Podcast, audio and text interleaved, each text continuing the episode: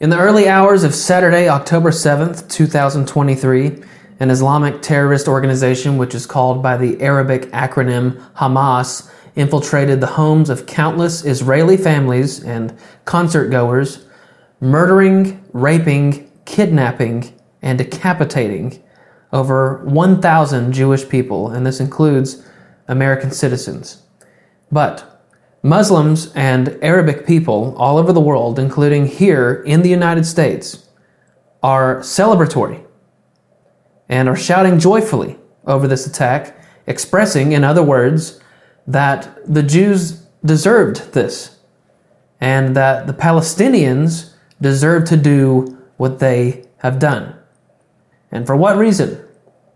We're told by countless media members and politicians that this is a dispute over land and that the Jews are essentially squatting on Palestinian land, and these are simply the consequences. But is that the truth? Today, in this special episode, we will examine biblical and secular history.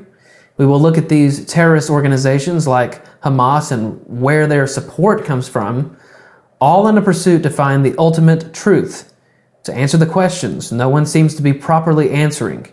We'll also consider the likelihood of this showing the fulfillment of the end times prophecy.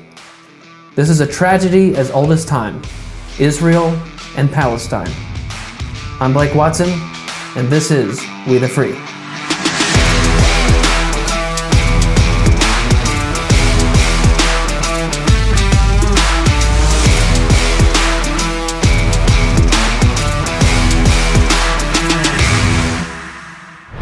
The majority of you are coffee drinkers, and maybe some of you fancy yourselves coffee connoisseurs. Well, whether you're someone who likes to down a quick cup to get a caffeine dose, or you enjoy the art of crafting an excellent cup of joe, you've got to give my friends at Blackout Coffee a shot. They've got bags of ground or whole bean coffee or single serve pods. They've got many different blends, flavors, and roasts. My personal favorite is Morning Reaper. It's one of their, their medium roasts. Use my code BLAKE23 for 20% off. That's B L A K E 23 for a discount and level up your morning cup with Blackout Coffee. Dear citizens of Israel, this morning on Shabbat and on a holiday, Hamas invaded Israeli territory and murdered innocent citizens, including children and the elderly. Hamas has started a brutal and evil war. We will be victorious in this war despite an unbearable price. This is a very difficult day for all of us. Hamas wants to murder us all. This is an enemy that murders children and mothers in their homes, in their beds. An enemy that abducts the elderly, children, and young women, that slaughters and massacres our citizens, including children who simply went out to enjoy the holiday. What happened today is unprecedented in Israel and I will see to it that it does not happen again. Those are the words of the Prime Minister of Israel, Benjamin Netanyahu, from Monday, October 9th. Initially, on Friday or Saturday, the day of the attack, Netanyahu said, We are at war. And by that, he means the nation of Israel has officially declared war against probably, specifically, Hamas. Hamas is actually an acronym which in Arabic means Islamic Resistance Movement. Resistance to what? We'll get to that in a moment. Hamas is an Islamic terrorist group who currently governs the whole Gaza Strip, which is one of the two Palestinian territories that exist within the nation of Israel. The other Palestinian territory in Israel is the West Bank on the eastern side of Israel against the western side of Jordan. But the West Bank is governed by another Palestinian group, an Islamic militant party known as Fatah. In fact, th- these two parties, Fatah and Hamas, were, were warring groups. So the Palestinian controlled by Hamas is designated specifically to the Gaza Strip, which is a tiny sliver of land in southwestern Israel, which borders Egypt and the Mediterranean Sea. The Gaza Strip is only 25 miles long and about 6 miles wide, yet it's home to over 2 million Palestinians. What is Palestine, Blake? I don't see that on a map.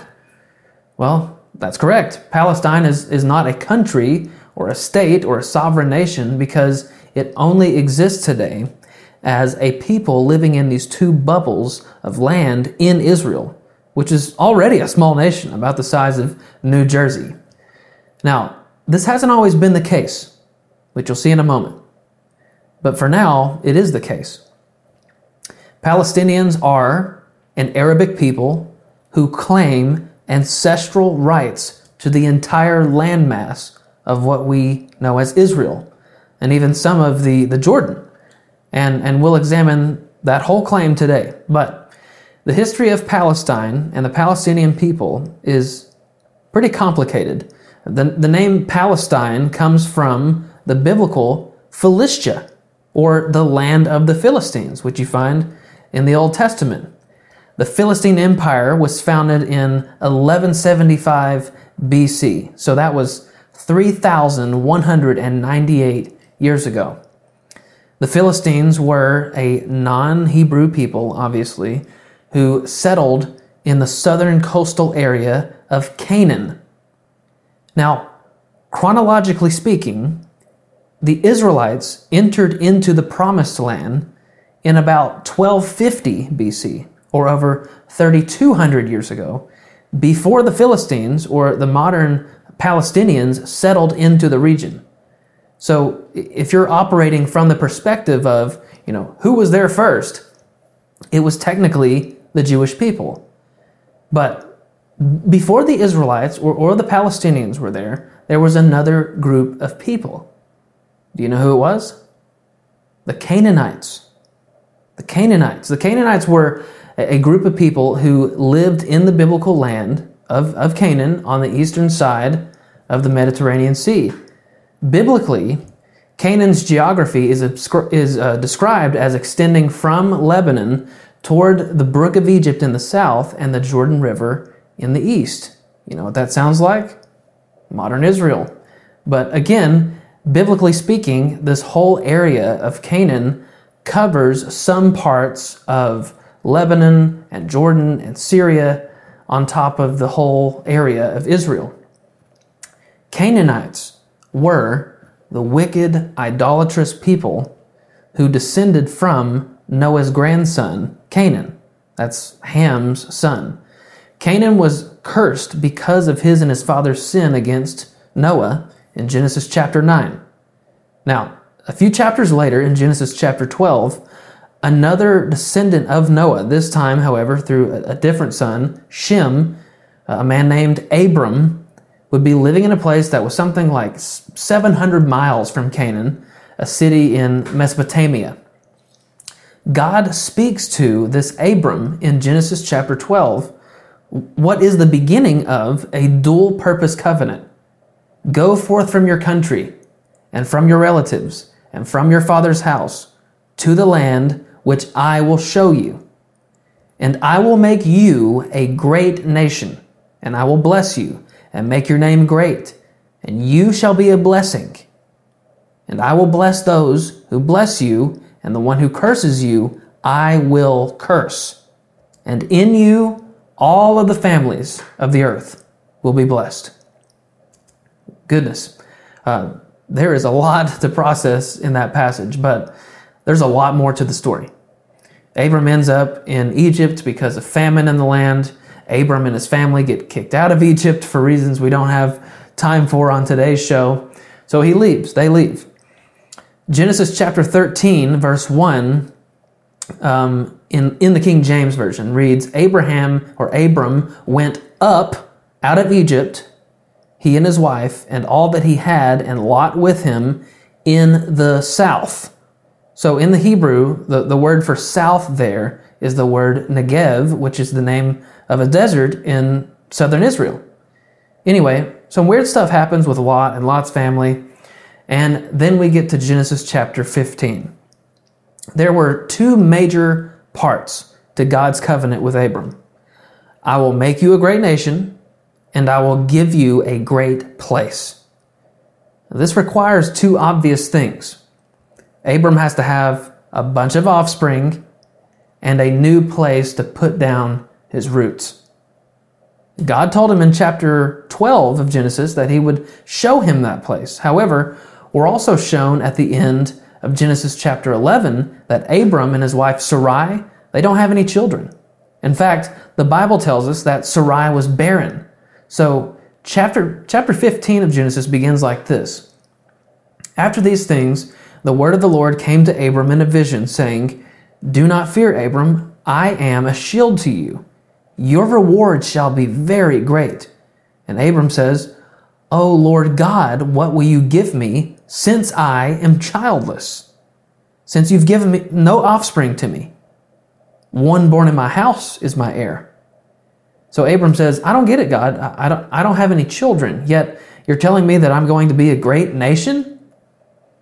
Anything that I, I have right now, I'm, I'm going to have to pass along to somebody that, that doesn't even belong to me. And God says to him, This man shall not be your heir, but one who will come forth from your own body, he shall be your heir.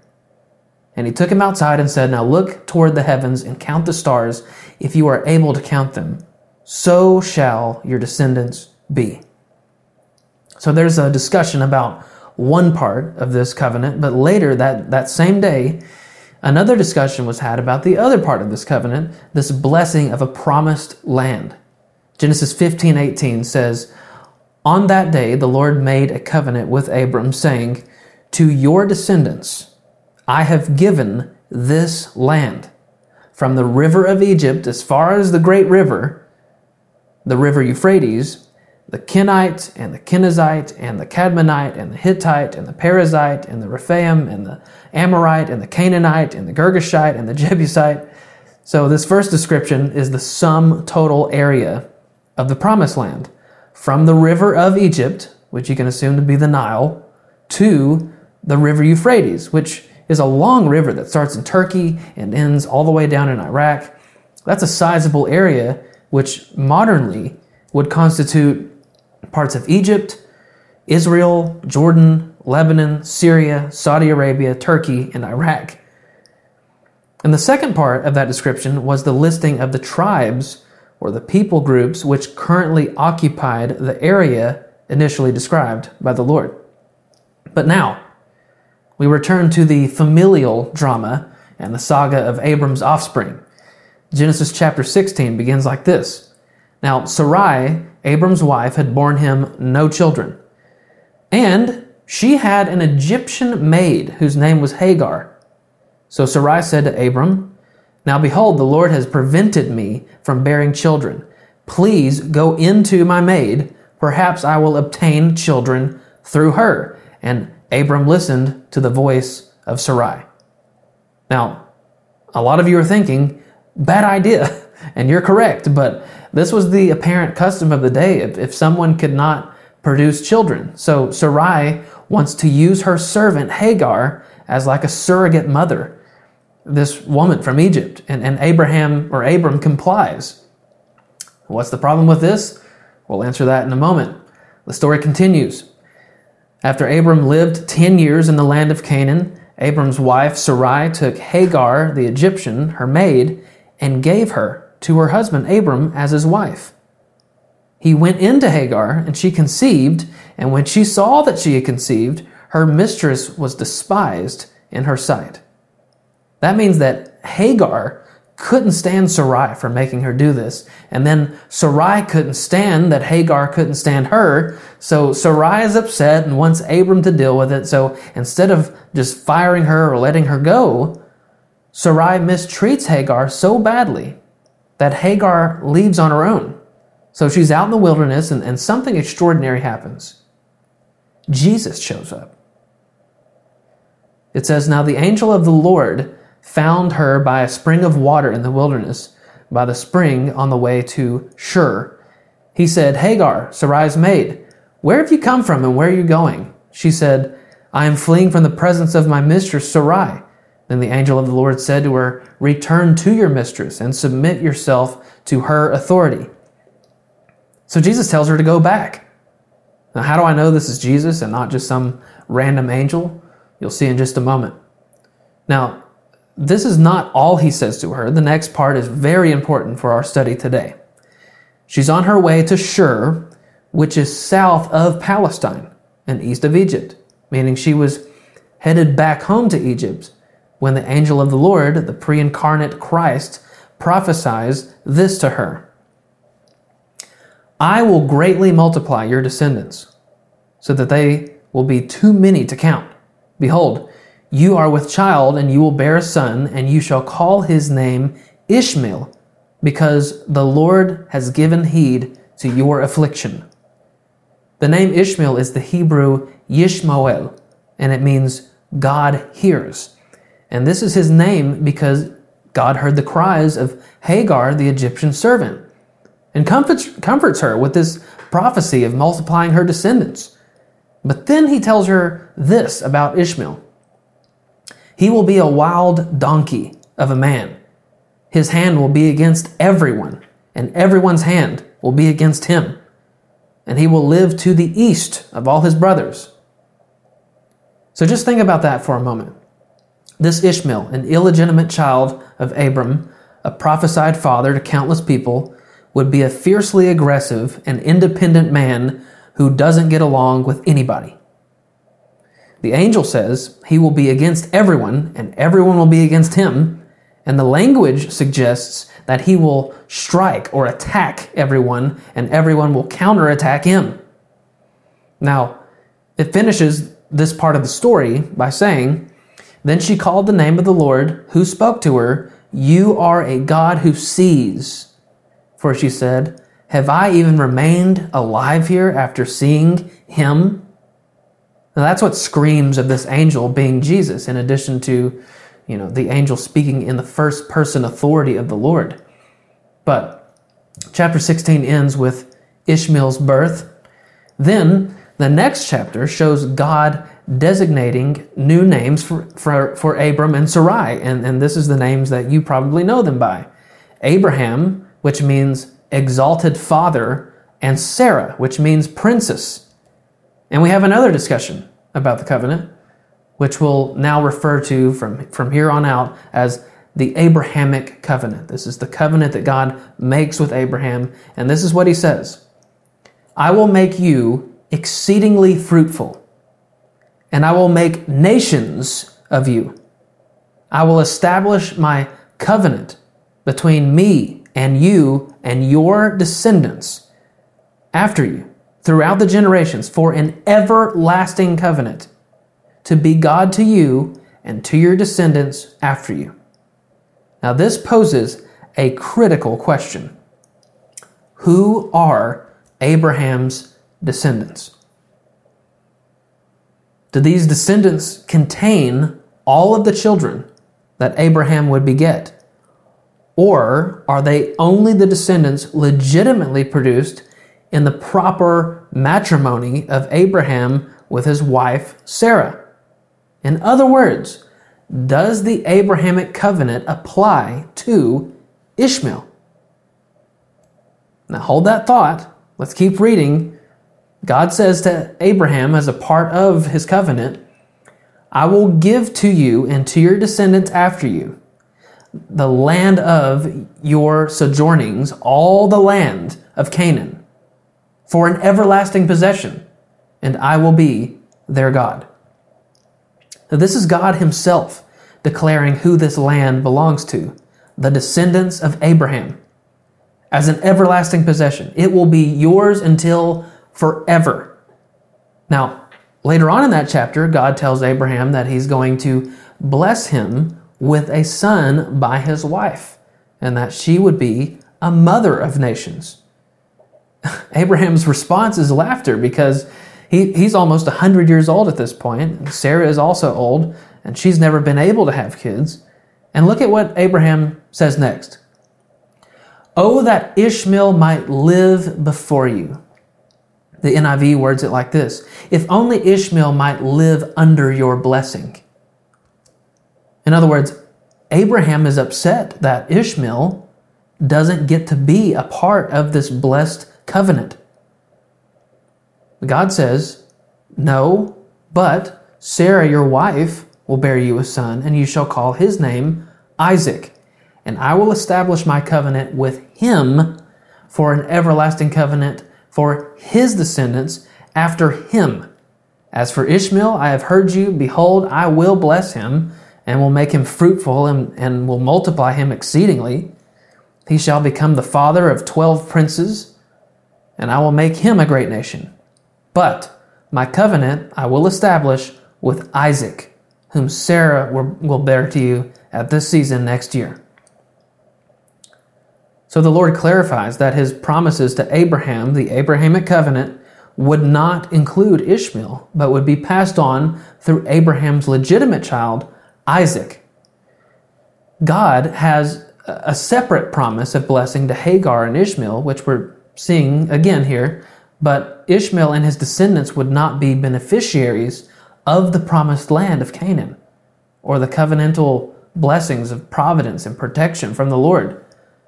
Now, this is further clarified by the Apostle Paul as he uses this situation with Ishmael and Isaac as an explanation for authentic sonship.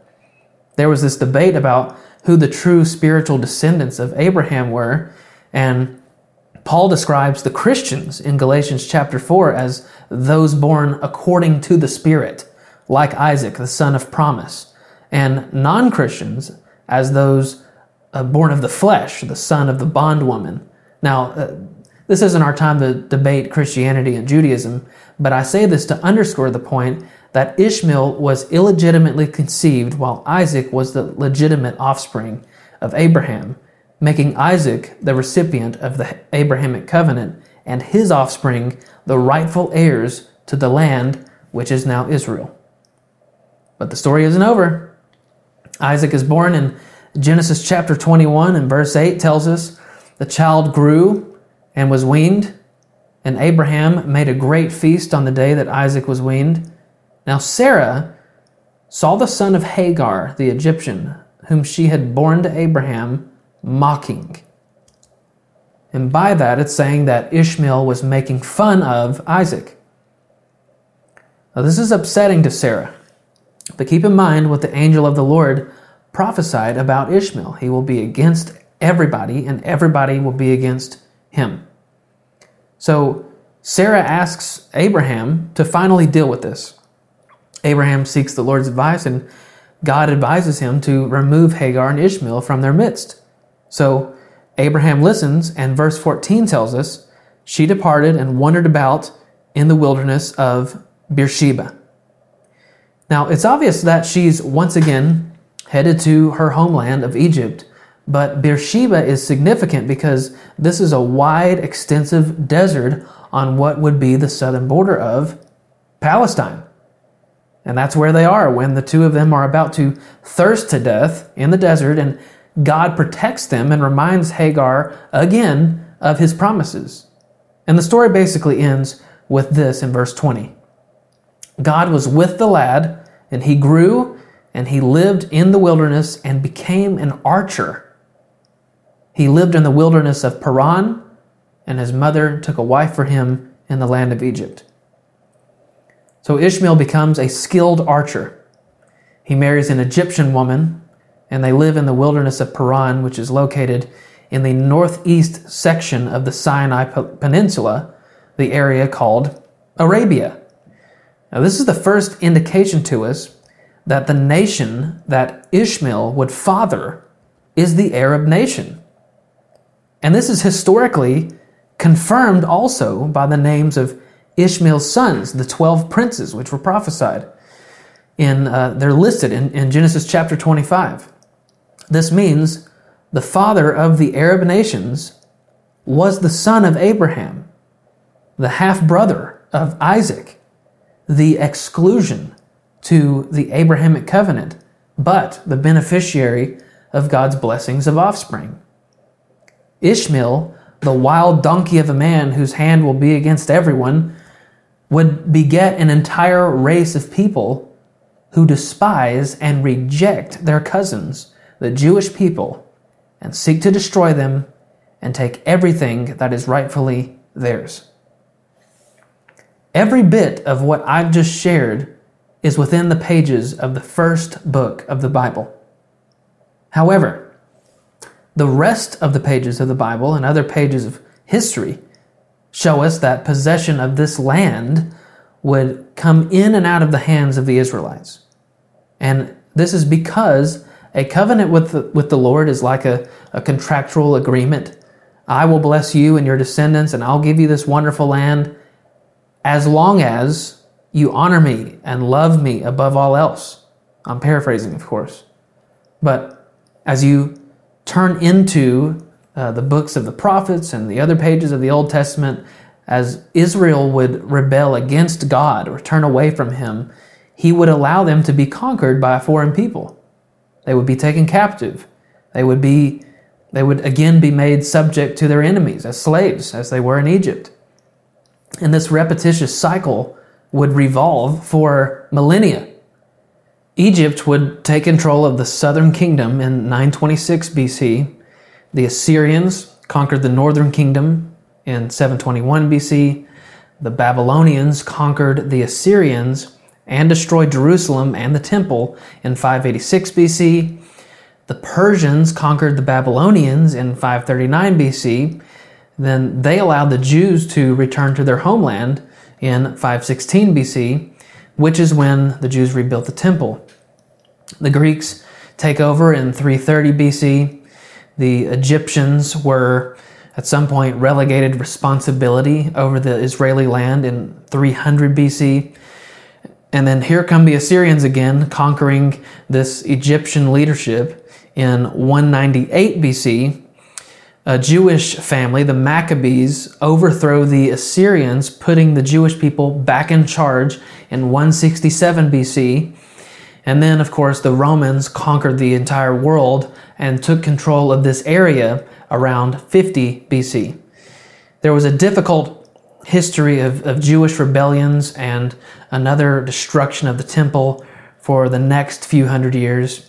And then once again, the Persians take control in 614 AD. The Byzantine Empire swooped in around 628 AD.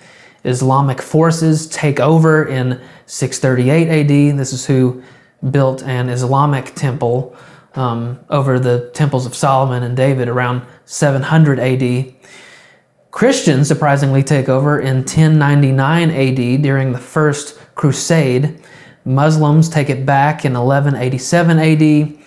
And then from one, uh, 1229 and 1247 AD, Christians and Turks and Egyptians all battle for control. And then the Ottoman Empire, under Islamic leadership, takes control of this area in 1517.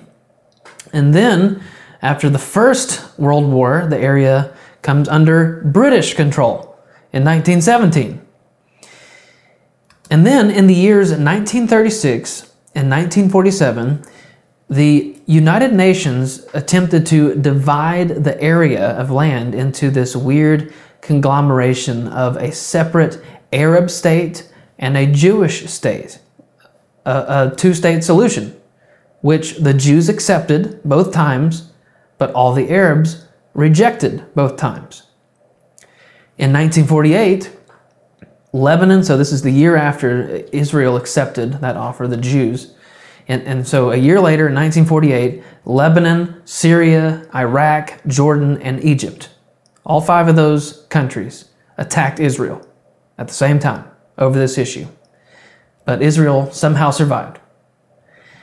In 1967, Israel was once again attacked by its neighboring Arab countries, and Israel won again but this time, when they won, they gained control of the areas allotted by the United Nations to the Palestinians, which is the West Bank, the Gaza Strip, and the Golan Heights.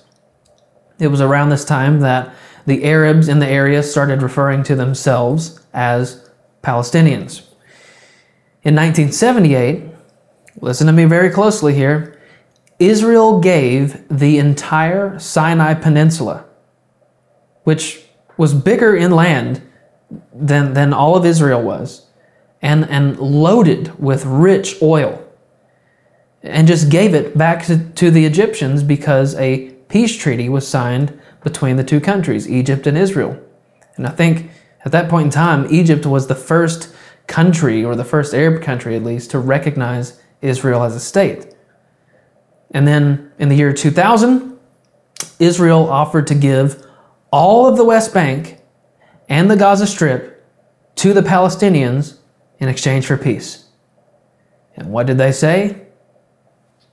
Well, they didn't say anything. They just sent suicide bombers in to kill over 1,000 Jews. Now, that's four times so far the Palestinians have declined this two state solution. In 2005, Israel completely left, uh, they left out of the, the Gaza Strip and, and they left it to the Palestinians. In 2008, Israel offered them more land than before, and the same rejection happened for a fifth time. Okay, so you hear me. The Palestinians have rejected uh, a two state solution or an offering of land and peace with Israel five times.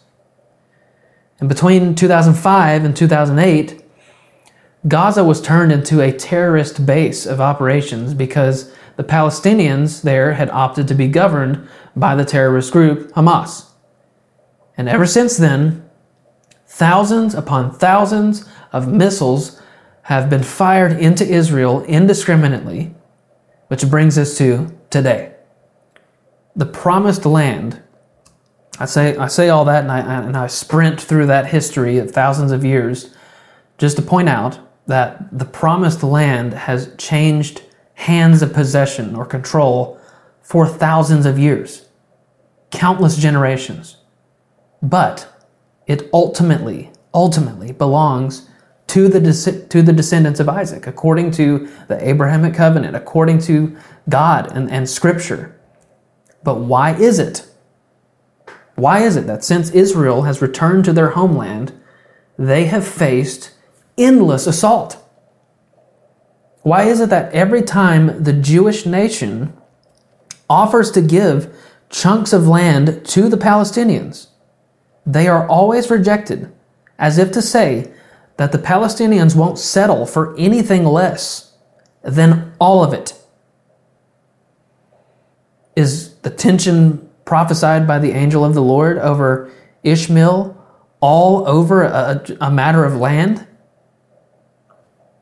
I mean, that's what liberals and Palestinians and mainstream media would have you believe. This is a land dispute. This is about settlements. This is about apartheid. Look at me. Listen very closely to me. People who are only interested in real estate don't chop the heads off of babies. They don't mow down concert goers in the middle of the morning. They don't slaughter whole families as they sleep. They don't desecrate the bodies of dead Israeli soldiers. They don't rape and murder Jewish women whose naked bodies, naked dead bodies, they parade through the streets. They don't stack toddlers in cages after either taking them hostage from their parents or killing their parents. They don't finish off dying Israelis by chopping their heads off with garden tools. They don't kill and take hostage the elderly, including people that are already survivors of the Holocaust. Mark my words. This is not about land at all, and it has never been about land. It has always been, always, it has always been about killing the Jewish people. Now, I'm not going to sub- subject you to any of the horrific video clips which the Palestinians are gleefully posting to the internet. I took the time to go through some of it, and I'm telling you, because I've seen it with my own eyes, I saw whole families slaughtered. I saw them chop a father's head off. I saw them stomping on the heads of deceased IDF soldiers. I saw them mow down and ambush those concert goers. I watched them drag a woman out of a car with bloody pants where she had been violently raped. I saw the faces of the Jewish toddlers, my son's age, stacked into cages like chickens on their way to the slaughterhouse. I watched families sobbing over their deceased children or siblings. I've seen reports saying that Israel is calling on mothers to donate breast milk for infants whose mothers were murdered. And we're supposed to believe that all of this is over land? Over a thousand innocent people have been slaughtered, murdered, raped, kidnapped, or decapitated since Saturday morning. And if not for land, then for what? How can somebody rectify and validate in the minds of thousands of people, millions, that the right thing to do is this genocidal killing? Hamas is an Arabic acronym which stands for Islamic Resistance Movement. Earlier, I asked you what they're resisting. I think you know now. But let's focus on the first part of the acronym.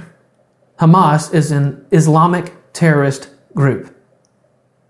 And, and I'm done using the vernacular extremist. I'm, I'm not going to say that anymore because this is what the Quran teaches. Surah 476 says the true believers fight for the cause of God, but the infidels fight for the devil. Fight then against the friends of Satan. Surah 9 5. When the sacred months are over, slay the idolaters wherever you find them. Surah 973. Prophet, make war on the unbelievers and the, hip- the hypocrites and deal rigorously with them. Hell shall be their home, and evil fate. Surah 47 4. When you meet the unbelievers in the battlefield, strike off their heads. Surah 48 29. Muhammad is God's apostle. Those who follow him are ruthless to the unbelievers, but merciful to one another. Now, I must also point out that this wasn't just an ancient teaching. Uh, the Ayatollah Khomeini, the former and supreme theocratic leader of Iran, explained kill all the unbelievers just as they would kill you all. Islam says kill them, put them to the sword, and scatter. Kill in the service of Allah those who may want to kill you. Kill in the service of Allah. We'll get back to Iran and their involvement in this in just a moment. But consider that phrase from the former supreme leader of Iran. When you watch these videos of Hamas slaughtering people and, and parading their bodies and then celebrating in the streets, they're all chanting the same phrase Allahu Akbar. Allahu Akbar, which is an Arabic, Arabic phrase meaning God is great. God is great. It would be like an English person committing murder and then shouting, Glory to God, amen? Interestingly enough, the same phrase is being chanted by Palestinians all over the world as they hold public celebrations of this slaughter of the Jews, including here in America. I saw their celebrations and demonstrations in New York City, in Times Square, and Washington, D.C., in front of the White House.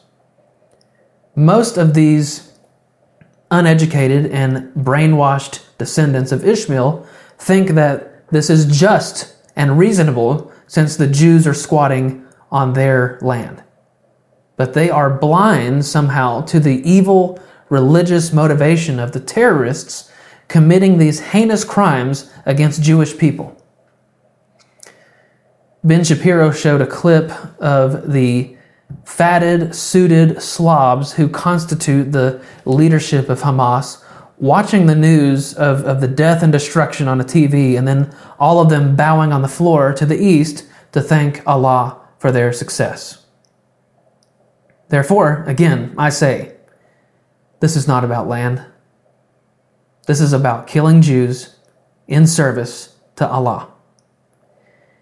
If Israel were to voluntarily give all of its rightful land over to the Palestinians today, just in order to have peace, the Palestinians would have their land and then would still rip them limb from limb, limb from limb, until there were no Jews left. This is not, I repeat, this is not about land at all.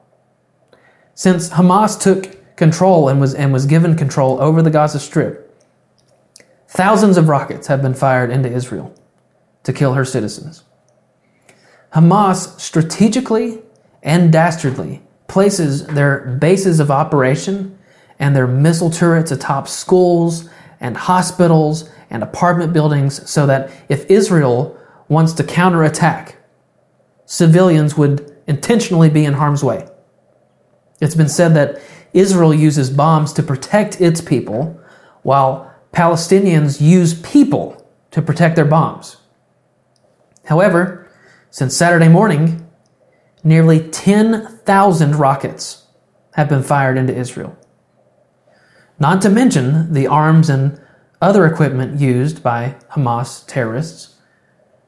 And all of, uh, a lot of us have been wondering, many people have been wondering, how does a, a, a terrorist group like this amass such expensive equipment at such a high volume when they basically have no way of, of affording such things as these? And that's a great question. And the spider web gets bigger. Remember how I said we'd come back to Iran? Iranian forest, uh, foreign ministry spokesperson Nasser Kanani said, What took place today is in line with the continuation of victories for the anti Zionist resistance in different fields, including Syria, Lebanon, and occupied lands. The current supreme leader of Iran, Ali Khamenei, said, God willing, the cancer of the usurper Zionist regime will be eradicated at the hands of the Palestinian people and the resistance forces throughout the region. The top military advisor in Iran, Yahya Rahim Savafi, said, We congratulate the Palestinian fighters. We will stand by the Palestinian fighters until the liberation of Palestine and Jerusalem. In those celebratory statements, you can see the manipulation and the false narrative about settlements and land dispute and you can see allusions to other terrorist regimes like Fatah and Hezbollah. Now, the Wall Street Journal uh, officially connected the dots of Iran's money and Hamas's attack. They said details of the operation were refined during several meetings in Beirut, attended by IRGC officers and representatives of four Iran backed militant groups, including Hamas, which holds power in Gaza, and Hezbollah, a Shiite militant group and political faction in Lebanon. That means that Iran also helped them plan this attack. On Monday, the Washington Post reported the Palestinian militants behind the surprise weekend attack on Israel began planning the assault at least a year ago with key support from Iranian allies who provided military training and logistical help as well as tens of millions of dollars.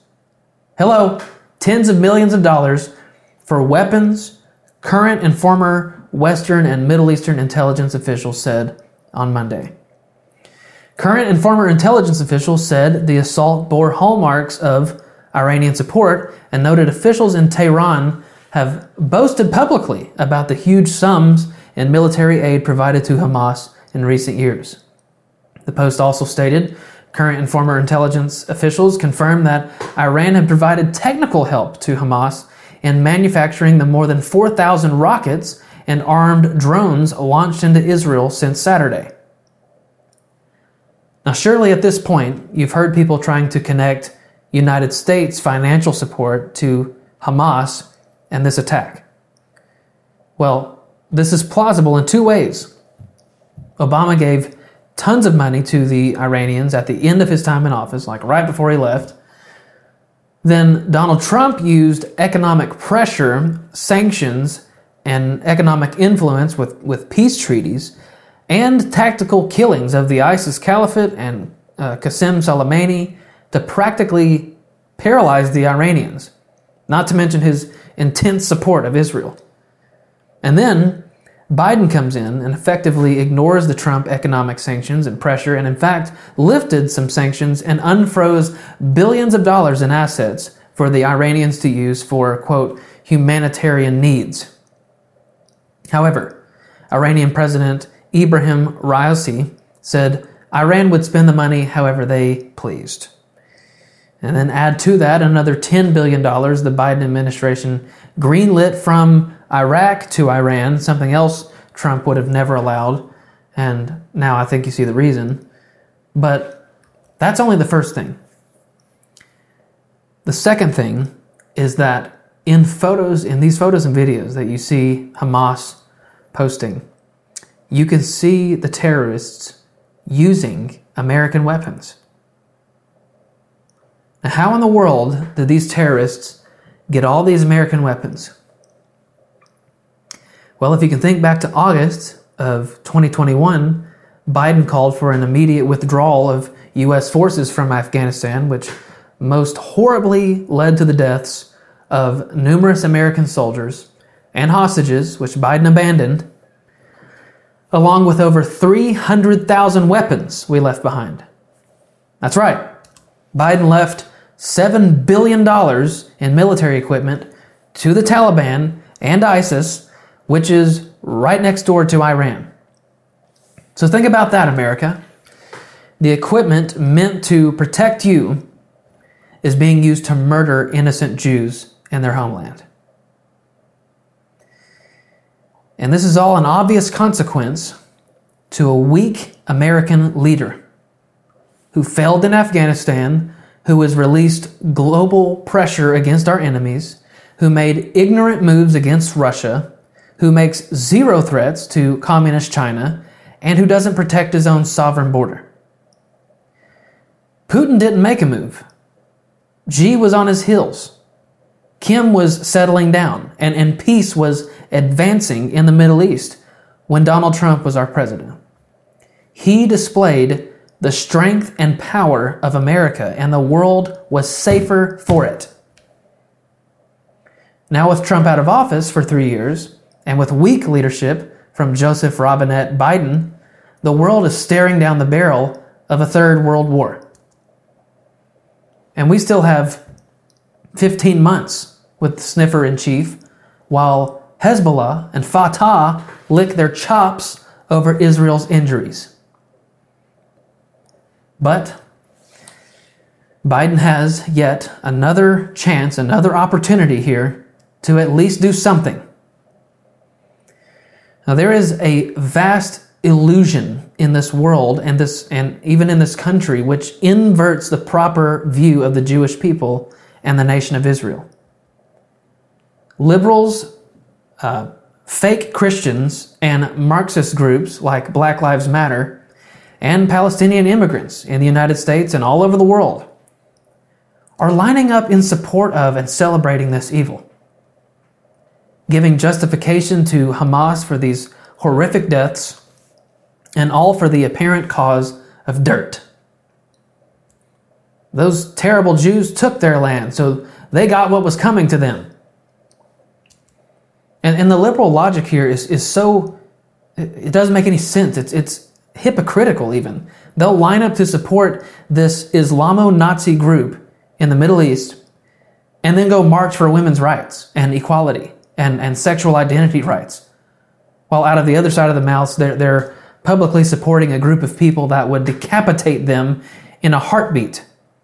The same people who, who rape and murder and objectify women, who will beat and rape a woman to death for showing her hair, and who would publicly execute somebody for being gay. Now, there's two more things I have to address before we go today. And the first one is this I've seen so many people and preachers pushing doomsday theology in light of these events. And while most people are, are innocently uneducated, The rest are intentionally manipulative. I have shown you today, in countless examples, that this sort of thing has happened to Israel over and over, numerous times. So this isn't anything new. But biblically speaking, every passage of Scripture, which we don't have time to go through today, that describes what the end of the world would be like, of course, describes what is happening today, but it also describes what was happening then, 2,000 years ago. I'll just use one passage as an example.